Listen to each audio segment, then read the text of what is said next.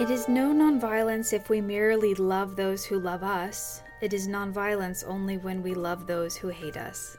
Gandhi from the book All Men Are Brothers. Again, we're seeing that uh, violence in behavior, in external behavior, is its least expression. That's a direct quote from him.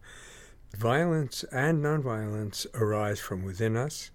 They begin with our own struggle against our anger and fear, and then are expressed outwardly towards other beings.